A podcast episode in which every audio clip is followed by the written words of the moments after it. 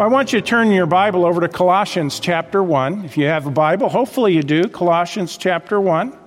Trojan horses of the church today, or Trojan horses in the church today. This is part five of our series. We have touched on several. We have one more week as it stands right now on this issue.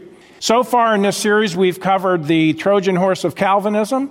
We've covered the Trojan horse of Lordship salvation. We've covered the Trojan horse of corrupt Bible translations.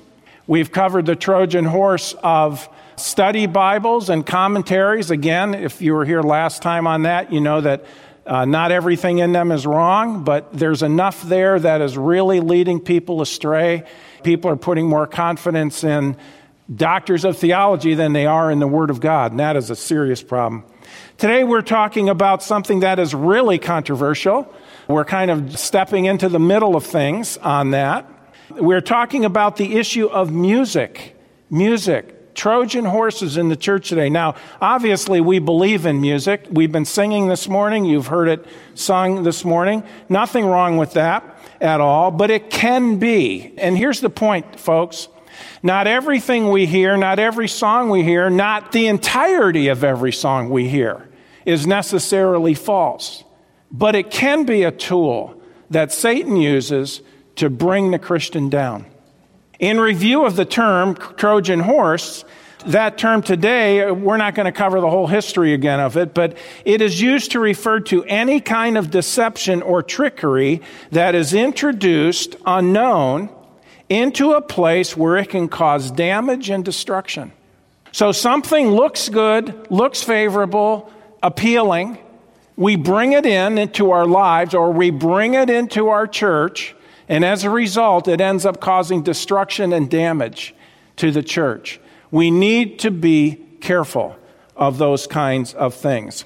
Years ago, when our girls were still at home, we had a music store here in St. Cloud. It was called Schmidt Music. How many of you remember Schmidt Music? Okay, a lot of you do and you get instruments there. We bought a piano from Schmidt and so forth. And, and I remember us walking in one day, and let me put it this way the wars about music are not going away until Jesus comes.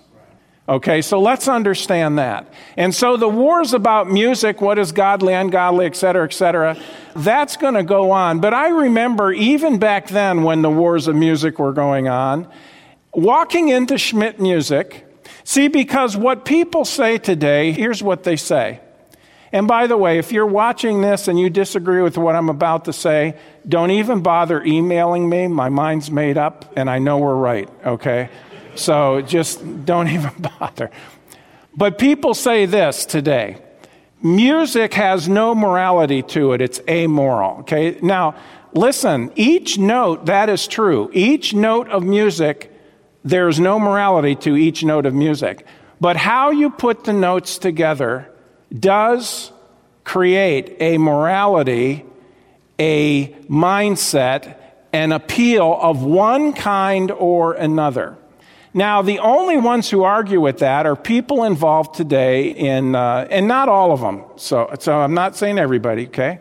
Being general but it's the people involved today in a lot of the more contemporary Christian music. They're the only ones who will argue with. Your, your rock artists don't argue with this. They know what they're doing. They know what they're doing. And a lot of the other artists know as well. It's just those who are involved with contemporary Christian music. Now, let me define that. Contemporary Christian music. Technically, contemporary Christian music is Christian music that is recent. It's contemporary. There's nothing wrong with that on its face.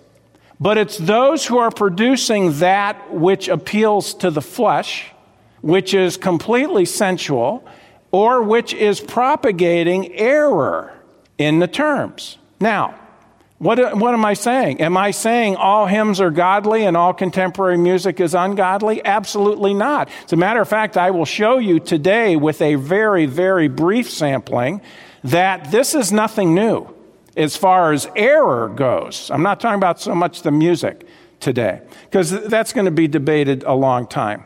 But here's what was on the wall in Schmidt Music Schmidt Music, secular company, no, to my knowledge, no Christian roots, whatever. It said this this is on the wall. Music makes an important impact on how we think, how we feel, and how we behave. Did you hear that? This is a secular place saying this. Now, Christians are wanting to deny that today. But here's what it said music makes an important impact on how we think. Music. I'm not talking about necessarily even the words. How we think, how we feel, how we behave. Recently, I saw another one. It said this music is audible emotion. Music is audible emotion. Now, let me just say this here. We as believers are not to be driven by our emotion or emotions. We are to be driven by the truths of Scripture. So let's talk about several things today. Number one, the purpose of music. Well, let me say today that God is the inventor of music. You ever wonder where it came from? Just like mathematics, God's the one who came up with it. God is the inventor of music. Music was created to bring glory to Him as all things were created to bring glory to Him. That's what I want you to see here in Colossians chapter 1 and verse 16. It says, For by Him, Jesus, all things were created, or were all things created, that are in heaven, that are in earth, visible, invisible, whether they be thrones or dominions or principalities or powers, all things were created by Him and for Him. Music was created for him because that comes under the word all. And he is before all things, and by him all things consist. Remember, the book of Psalms, the biggest book in all the Bible, what is the book of Psalms? It's a music book. Those are songs. Those are songs. We know there is singing in heaven. Singing will go on, by the way, for all eternity. I think one of the joys of heaven is those who can't sing down here will be able to sing up there. Amen. amen. some of you said amen. Well, I won't point you out, but it means more to you. I do not think that a lot of what passes today, though, for Christian music is going to be going on in heaven because it is of the flesh, it is sensual, and it's not biblical. And once we shed our sin natures, I think our music is going to be highly upgraded. So, music, the purpose of music is to bring glory to God. But secondly, and here's where, where we're going to spend most of our time today music is a vehicle for teaching in the church. This is what the Bible says about it. Music is a vehicle for teaching in the church. With this comes great responsibility for those who create it, those who compose it. Turn with me over to Colossians chapter 3. You're in chapter 1. Go over to chapter 3. It says this in Colossians 3 and verse 16 Let the word of Christ, let the word of Christ dwell in you richly in all wisdom. So you notice what comes first the word of Christ. And how is it to dwell in us? It isn't something we're just familiar with, it is to dwell in us richly. That means you're saturated, you're rich with it. Let the word of Christ dwell in you richly in all wisdom, teaching and admonishing one another. Watch this in psalms and hymns and spiritual songs, singing with grace in your hearts to the Lord. And whatsoever you do in word or deed, do all in the name of the Lord Jesus, giving thanks to God and the Father by him. We should do everything to where it brings honor to Him, to where God is glorified, not torn down or blasphemed. Notice that the word of Christ is to dwell in us richly. Then we are to teach because we can then communicate God's truth properly. If it's dwelling in us richly, if we understand what it's saying, then if we then turn around and we start singing, whether it's just Christian songs or hymns or psalms, we know then that it will be doing what it's supposed to do, and that is bring glory to God. Which leads us to our third point. The lyrics of any song must be true to Scripture. Now, this is where some people will say, Oh, Pastor, you're, you're being nitpicky, you're being legalistic. You know, where the Spirit of the Lord is, there is liberty. I've heard it all. Okay? Friends, listen, there is never an excuse for a Christian to not be biblical. There's never an excuse for that. And I am not trying to pick fights with tradition nor contemporary people. I'm just saying, would you please give this an ear and be aware of this being a problem, a Trojan horse in the church that is causing problems, okay? The lyrics of any song must be true to Scripture. This is especially a time when music can become a Trojan horse. Through music, probably unlike anything else, through music, worldliness, rebellion, and false doctrine can come into a church. You might say, what do you mean rebellion? Remember, it affects how you behave, how you think, how you feel. And Satan uses this to bring it into the church and to pull Christians away. We often give musicians, this is unfortunate, but this has been my observation for decades. We often give musicians and those who put together the lyrics a free pass and a green light, it seems. We are seldom as critical of their words as we are the preacher's words. Why is that? Think about it. Oh, if somebody gets up in this pulpit, boy, and says something that's not biblical, we want to know about it, right? Uh, we're going to stop that. That's not going to keep going. Why? This pulpit stands for truth. But it's okay for somebody to come up here and sing something that's anti biblical, that's not true to Scripture? Well, it's just a song. Wait a minute. You know, folks, the truth of it is this you put words to songs, that sticks many times more than a message that is preached does. Because there's something special about putting words with music. It gels and it's very powerful in what it does. Therefore, musicians should be held to the same standard as preachers. You're not going to hear that most places. As a matter of fact, in the book, The Strategy of Satan, the book was written by Warren Wiersbe. He said this, and I quote, It is sad, I'm quoting, it is sad to see congregational worship in the Spirit replaced by spectators watching religious entertainment on a church platform. By the way, that's what's going on in a lot of churches today. It is even sadder when that quote unquote entertainment presents music that is not biblical. A singer has no more right to sing a lie than a preacher has to preach a lie. Satan can lie his way into a church as easily through a song as through a liberal preacher and perhaps more easily. Music plays on the emotions while preaching touches primarily the intellect and the will. There is nothing wrong with emotions in worship, provided they are true feelings and not shallow sentiment, and provided they result in a dedicated will that obeys God's word.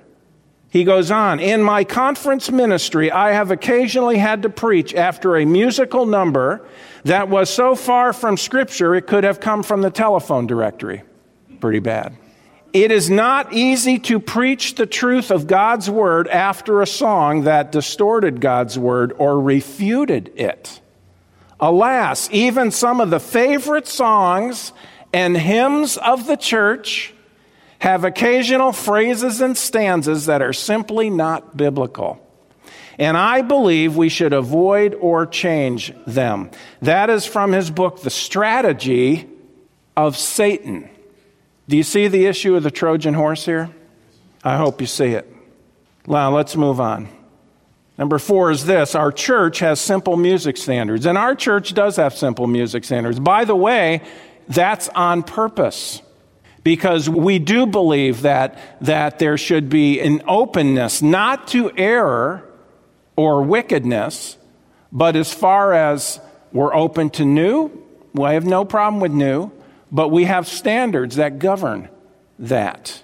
Okay? And by the way, they're the same standards that govern the older stuff that we sing as well. So our church has simple music standards. We have nothing against new music as long as it is conservative in composition and the lyrics are biblical. Now, I know people say, well, how do you measure conservative? Okay. Let me tell you this every church has its culture, and we, we say what conservative is and what it isn't. We're not going to argue about it, we're not going to do a vote on it. It's what's decided. Somebody's got to decide that, right? And it's worked for us for many years, usually. We've had a few minor wars years ago over this, but not in a long time. We also avoid using music that comes from those we know to be false teachers or heretical teachers. We need to be careful not to imitate the secular lost artists of today. By the way, this was a very, very popular thing in uh, Christian bookstores several years ago. I can remember going into one and they literally had a chart, a table. Okay? If you like Madonna, this artist, that artist, and all that, all these different groups here, then here's your Christian counterpart. This is the one who sounds like, buy this person. If, that, if this is what you like, buy this one. They sound the same. Can you imagine? I almost threw up when I saw that. Why? Because that goes contrary to Scripture. Let me show that to you, by the way. Turn with me to Romans chapter 12. You see, some Christians that say, well, I just can't seem to, to get on top of things. Or, you know, I know I'm supposed to serve the Lord, but I, you know, I don't really, that's just really enough. I don't know if I really want to serve the Lord or not. Let me see with the music on your phone. Let me see the music on your phone. Not really. I really don't want to see it. Let me see what you're listening to on Pandora or one of these other ones. Uh, I don't know. I can't remember all the names of the different sites where you can stream music. Let me see what you're listening to. And chances are, friend, if you don't want to serve Christ, there's a very good chance you're not listening to godly music. You're listening to music that promotes rebellion. I know people don't like that, but it's true. If you're honest, you'll come to that conclusion. Anyway, that's what I think. Look at Romans 12, 2. It says this Be not conformed to the world. Don't be fashioned like the world. And that's not just talking about clothing, it's talking about attitudes and your thinking. Be not conformed to the world, but be transformed by the renewing of your mind that you may prove what is that good and acceptable and perfect will of God. See, folks, we should not try to imitate the world. With that in mind, let me just go one step further, and I'm not going to spend a lot of time on this, but I'll, I'll, it needs to be said. There is no such thing as Christian rock. There is no such thing. Rock music, even simply by where the name came from, is inseparably linked to immoral behavior. You read the quotes from those who are the most popular rock artists of all time, and they will tell you what rock music is about. And it's not about good, godly, clean living, it is about perversion and immorality. As a matter of fact, even the term rock and roll has to do with immorality immoral living. And that's being as discreet as I possibly can about it. Listen, you don't clean up that kind of music by slapping a cross on it and changing the words. It's the music that's driving it into you.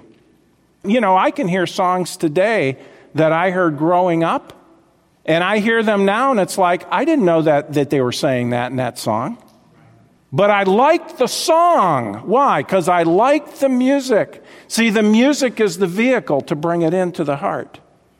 Remember, music has an effect on how we think, how we feel, and how we behave.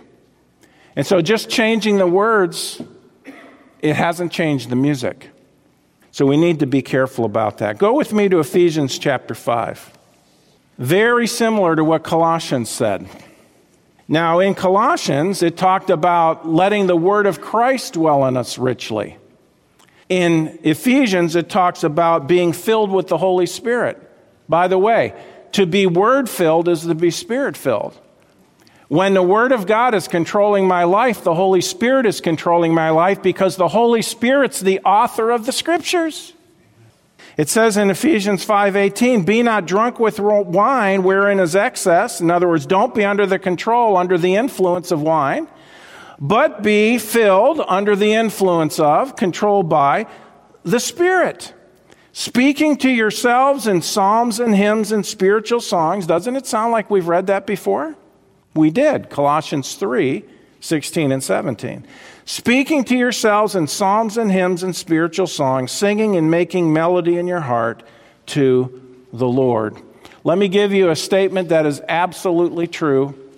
The Holy Spirit will never lead a person contrary to Scripture. By the way, remember that for next week. The Holy Spirit will never lead a person contrary to Scripture. I've had some people over the years. I always kind of say, okay, here it comes. When I hear this first part, I always hold on to my seat because they'll say, well, you know, I prayed about it. It's like, whoa, here it comes. Wait a minute. Can I just take a deep breath before you say the next part? Because I know what's coming a lot of the time. I prayed about it, but I had a man once say, I'm divorcing my wife. I'm going to continue on in the adulterous relationship that I'm in because I prayed about it and God wants me to be happy. I remember him saying that in my office. And I just got up. I said, We're done. We're done. He wasn't a member here, didn't even come to this church. I was talking to him because his wife, who was heartbroken, wanted me to talk to him. He came in because she wanted him to come in and talk to me.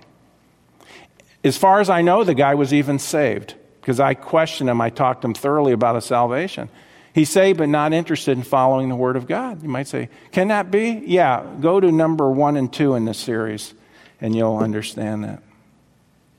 See, the Holy Spirit never leads a person contrary to Scripture. So let's give some examples of songs that are not doctrinally sound. Now, let me say this before I get into any of these. Maybe a couple of these hymns might be one of your favorite. Look, I'm not trying to pick a fight with you. I really am not. I'm just asking you to do this. Would you please measure it by Scripture? We love each other, right? One, two, three, group hug.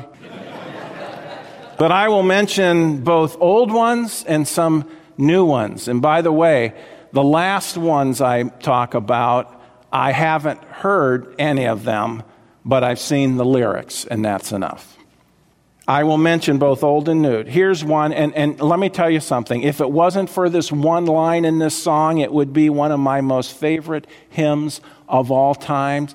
I cannot sing it. As a matter of fact, if we sing it in our church, we've actually, we did change the wordings, haven't we, on, on this first one? Okay. We changed the bad line, and I don't know if you can do that, but we did it anyway. Don't tell anybody. It's the song Victory in Jesus. Boy, that's the banner song for a Baptist. I mean, Baptists get together, they start right in on victory. I heard an old, old story. Yeah, everybody loves it. It's clapping, all excited. Verse 1 I heard an old, old story how the Savior came from glory, how he gave his life on Calvary to save a wretch like me. Amen. Boy, that's me. I heard about his groaning, of his precious blood atoning. Then I repented of my sins and won the victory. What? What does that have to do with winning the victory? The song is about salvation. Is that how you're saved, repenting of your sin? completely unbiblical. That last line, folks, is works for salvation. That is what it is. It's works for salvation. Oh, Pastor, you're, you know, you're being nitpicky about it. I'm just asking you compare what it says with what the Bible says. Should we be singing that? No. So what we sing is then I believe in Jesus Christ and won the victory. Yes. Now we can sing it with a good conscience. See, I just can't do it. Now I know people say, "Oh, wait a minute. I like that song. We sing that, you know. I sang it growing up and all. I understand that. I'm just saying this, folks. Can't you see this false doctrine? Can't you see that being a Trojan horse into somebody's life? Confused about the gospel, confused about salvation. How am I saved? Oh, I, I heard it today in, in church. We sang it in church we sang uh, victory in Jesus today, and that tells me how I'm saved. I repent of my sin. And they automatically think that means I turn from all my sin. That means I quit sinning. That means I'm sorry for my sin. Well, then weeks later, have you quit sinning? Well, no, I haven't. I must not be saved. I say, oh, come on. Listen, person after person, testimony after testimony. People all their life grew up hearing, you got to repent of all your sin to be saved. They were never saved until later on they heard the gospel and they trusted Christ as Savior. This is the stuff that can cause a problem. How about this one? Boy, this one goes back. The church is one foundation. Whoa, don't touch that one. Listen to this line, verse 4. Yet we on earth have union with God, the three in one, and mystic, sweet communion with those whose rest is won. I'm not quite sure what that means, but that's not the bad part so much. Oh, happy ones and holy. Do you remember when we covered Calvinism, the last point, perseverance of the saints? You have to endure to the end if you're going to be saved. And what God does is He provides the grace for you so that you can work, so that you can make it. Lordship salvation. Oh, happy ones and holy, God give us grace that we, like them, the meek and lowly, may live eternally. God give us grace so that we can live eternally. That's not God give us grace so we can live eternally. You're saved by grace automatically when you put your faith in Christ. It's confusing at best. Do you see what I'm saying, folks? Let's just be clear. Why not be clear? Why not be accurate with our words? Here's one that's just a little confusing. I don't think it really harms as much as doesn't really help people. Remember, when people sit down to write music, they can write anything they want. So let's be accurate. And by the way, let me throw this out. Those of you who feel like, oh, I think God wants me to write songs.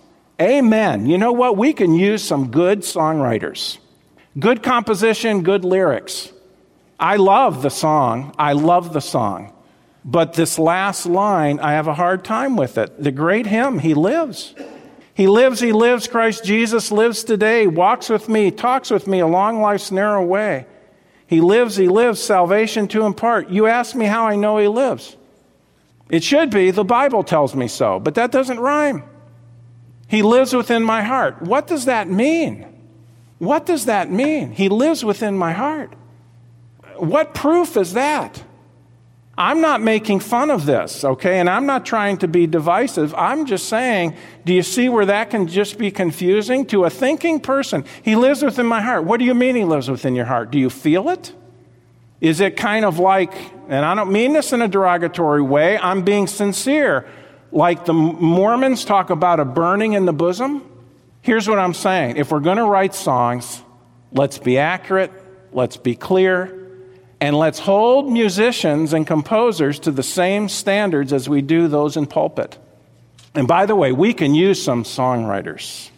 Here's one that is perhaps the worst, one of the worst in our hymnal. And if this is your favorite hymn, I apologize ahead of time. Whiter than snow. How many of you know the hymn, Whiter Than Snow? I, Lord Jesus, I long to be perfectly whole. I want thee forever to live in my soul. Here's a person who wants to be saved. Break down every idol, cast out every foe. What does that mean? Now wash me, and I shall be whiter than snow. Verse 2 Lord Jesus, look down from thy throne in the skies and help me to make a complete sacrifice. I give up myself and whatever I know. Now wash me, and I shall be whiter than snow. This works for salvation. That person's going to agonize their whole life. Hold on to your seats on this next one. Okay, as a matter of fact, I'm going to duck down. I think the song is misapplied because it is so strong doctrinally, but it is misapplied. It's a Christmas song. Oh, Pastor, don't touch those. Don't touch it. Joy to the world. Have you ever thought about the words and joy to the world? It's really talking about the second coming to earth to establish the kingdom age. Have you ever thought, listen, joy to the world, the Lord has come, let earth receive her king. Let every heart prepare him room, not sure about that. And heaven and nature sing. Joy to the world, the Savior reigns. Now listen, there's a false teaching going around today. And by the way, the hymn writer did not know about what would be taught later on but it's teaching that Jesus is ruling and reigning today. Did you know Jesus is not ruling and reigning today? It's called progressive dispensationalism. Jesus is not ruling and reigning today. God is in control of the world, but he is not ruling and reigning. And let me say this, and I don't mean this, and obviously the Lord knows my heart. With the world out of control the way it is right now, folks, things are not going well. Let me tell you something. When Jesus does rule and reign on this planet, it's going to be a whole different world and it's going to be wonderful when he's in control. And that's what this is talking about. Let men their songs employ, while fields and floods, rocks, hills, and plains repeat the sounding joy. That's right out of the Old Testament. It says that's the way it will be when Jesus is reigning in the millennium. No more let sins and sorrow grow, nor thorns infest the ground. That's millennial. The curse will be off the earth. He comes to make his blessings flow far as the curse is found. Jesus is going to transform the planet. Yeah, joy to the world, the Lord has come, but that's the second coming to earth. Okay? I'm just saying, be aware of it, okay? The truths in that song are actually second coming and millennial truths. They're not first coming truths. Yes, he was offered as the king. They rejected him. We know that. But that is not what's in the song. Okay, early 70s, somebody came on the scene. I think it was early 70s, mid 70s, 80, somewhere in there. Amy Grant. Now, some of you younger people, you probably don't even know who she is. She was one of the top contemporary Christian artists of her time. And she splashed on the scene with a song very popular. A lot of you have probably heard the song before, My Father's Eyes. How many of you have heard My Father's Eyes? Okay, most of you have. You ever listen to the last verse? She was extremely popular. Extremely popular. I mean, every young person, especially teenage girl, just thought, oh, Amy Grant, you know? Here's the last line On that day when we will pay for all the deeds we've done. Good and bad, they'll all be had to see by everyone. And when you're called to stand and tell just what you saw in me, give me one scripture that teaches any of that. That is nowhere in scripture, what she just said. Extremely popular lyrics, though. In that day when we will pay, let me tell you something, friend. If you one day are going to stand and see what you need to pay, you died lost. Because those who've trusted Jesus Christ as Savior have had His payment for sin put to their account. We have eternal life. We are forgiven. We have no sin to pay for. That's why I'm going to heaven because there's no sin to send me to hell. I'm secure in Christ. He paid for my sin. I am never going to pay for my sin. It was paid for on Calvary. I accepted that payment as my own. This is false. This is false teaching. Oh, come on, Pastor, give her a break. I'm not giving her a break because there's a lot of people walking around and this is their theology. And where'd they get it? They got it from a song. Good and bad, they'll all be had to be seen by everyone. How do you know that? And when you're called to stand and tell just what you saw in me, where'd you get that? We stand at the judgment seat of Christ, not the judgment seat of each other. God is not going to be bringing up witnesses against me when I stand before Him in heaven. It's so far off and yet embraced. Okay, one more. Several songs. I'm just going to give you some of the lyrics. It's by a man named Carmen, a guy named Carmen, contemporary Christian artist. Extremely popular. If you've never heard of him, that's because you don't listen to that music. Good for you. Italian. What can I say? By the way, just passed away this last year, or this year. Very sad. I don't wish that on anybody. He was nominated for four Grammys. He sold over 10 million records. Now, why do I tell you that? Not to glorify him, to let you know how popular he is with young people. They'll listen to anything he sang or said, they follow him. It is believed he holds the world record for the largest single Christian concert in history. In one of many concerts, he had over 80,000 in attendance. 80,000. That was in Chattanooga, Tennessee. And you thought all they listened to down there is Southern Gospel. No. Carmen, extremely popular.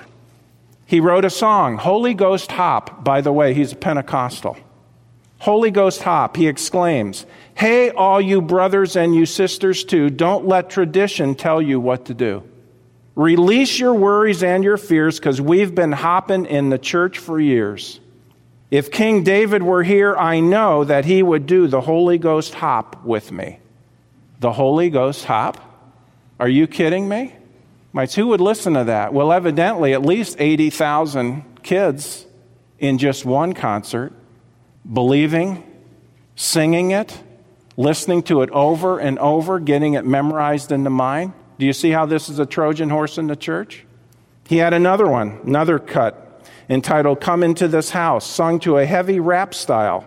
Carmen says, I've got news you can choose. You need to be delivered. With Christ you win, without Christ you lose. But if you jam with the Lamb, you're smooth.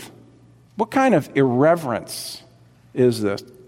Cut out the jive, cut into church. You need a healing touch, a big, strong hand. Come rock with the flock, with the brothers that jam. Folks, all that does is produce a rebellious spirit. I'm sorry. I know. Again, don't write me. I will not respond. He had another one, another song Satan, bite the dust. He claims he has, quote, been sent with a warrant from the body of Christ to arrest the devil and to run every unclean spirit out of town. Really? Who do you think you are? You better not mess with the devil, friend. Peter made that very clear.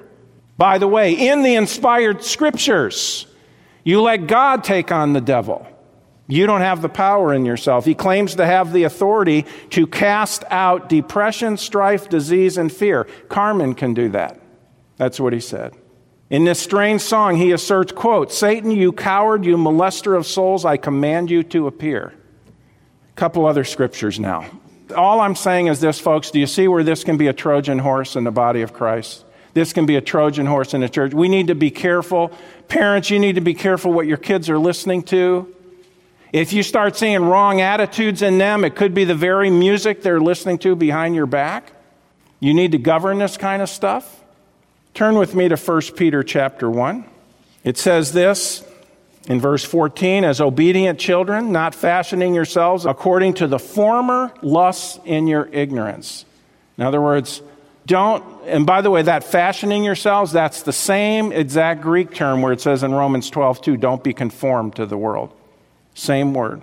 You notice, don't fashion yourselves according to the former lusts in your ignorance. Those lusts that you had, the sensual desire you had when you didn't know better. In other words, when you were lost. Peter's saying, don't live like you did when you were lost. Live like you're saved now because you are. See, that's always the call to the believer. It's never behave and you'll be saved. It's now that you're saved, let's behave. Do you see the difference? But as he which has called you is holy, so be ye holy in all manner of conversation, lifestyle. Because it is written, Be ye holy, for I am holy. Not self righteous, but holy. Here's what I'm saying, folks. Let's be careful of what we listen to, what we sing. Let's hold musicians and composers to the same standards as we do in the pulpit. Oh, but Pastor, give these people a break. No, I will not give them a break. Don't write music until you write accurate music. You don't get a green light. Don't write until you know what the Bible says, because you don't want to be publishing things that are false. You're accountable to God for that. Now, there's a battle going on, and the bottom line is this the battle is for the souls of men. God wants people listening to Him, not poor representatives of Him. He wants them listening to him because he is the one who tells us how you can know you're going to heaven when you die. Maybe you're here today and you're not sure where you're going. Let me explain to you, very briefly, let me explain to you, though, how you can know for sure you're going to heaven before you ever get up and walk out of here. If this hand represents you and me, we're going to let my wallet represent our sin. Here we are, we're sinners. The Bible tells us, though, that God loves us. Isn't that good news? God loves us in spite of our sin, in spite of our failures. God loves us. He hates our sin. Sin separates us from Him. Now, to get into heaven, you have to be sinless. We are not. Therefore, we're not going. If that's all there was to it, no one would ever die and go to heaven because we can't get in with our sin. It has to be gone. We die with it, we'll be lost forever in hell. God says this I love you, but I hate your sin. See, friend, there's nothing you can do to work this sin off. We're not saved by our works. For by grace are you saved through faith, and that not of yourselves. It is the gift of God, it is not of works, lest any man should boast. No amount of good works will take away sin. Death is the only payment. The good news is this God so loved us, he himself took on flesh and he made the payment for us. This represents Jesus Christ. Came into the world, he went to the cross, he took all of our sin upon himself and he made the payment so that we don't have to. He did it, paid it all. All the sin of your entire life has been paid for through the blood of Christ. He died, he came back from the dead, and he says this if you will put your faith in him, he will save you by his grace, his undeserved favor.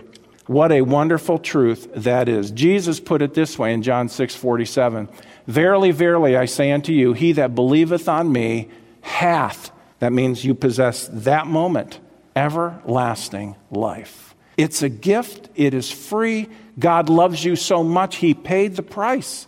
All he's asking you to do is believe in Christ that he made the payment for you. And when you do, the very moment you do, you have everlasting life. He'll never lose you, he'll never cast you out. What a wonderful truth that is. That's the God of the Bible. Not, oh Lord, give me grace so that I can make it one day. No. The moment you trust Christ, you're saved by his grace. Well, friends, that concludes this edition of Voice of Assurance. Thanks so much for listening, and would you share this ministry with a friend? To contact us or learn more about our ministry, please visit www.northlandchurch.com. Your prayers and support for this ministry are greatly appreciated. Thank you so much, and God bless you.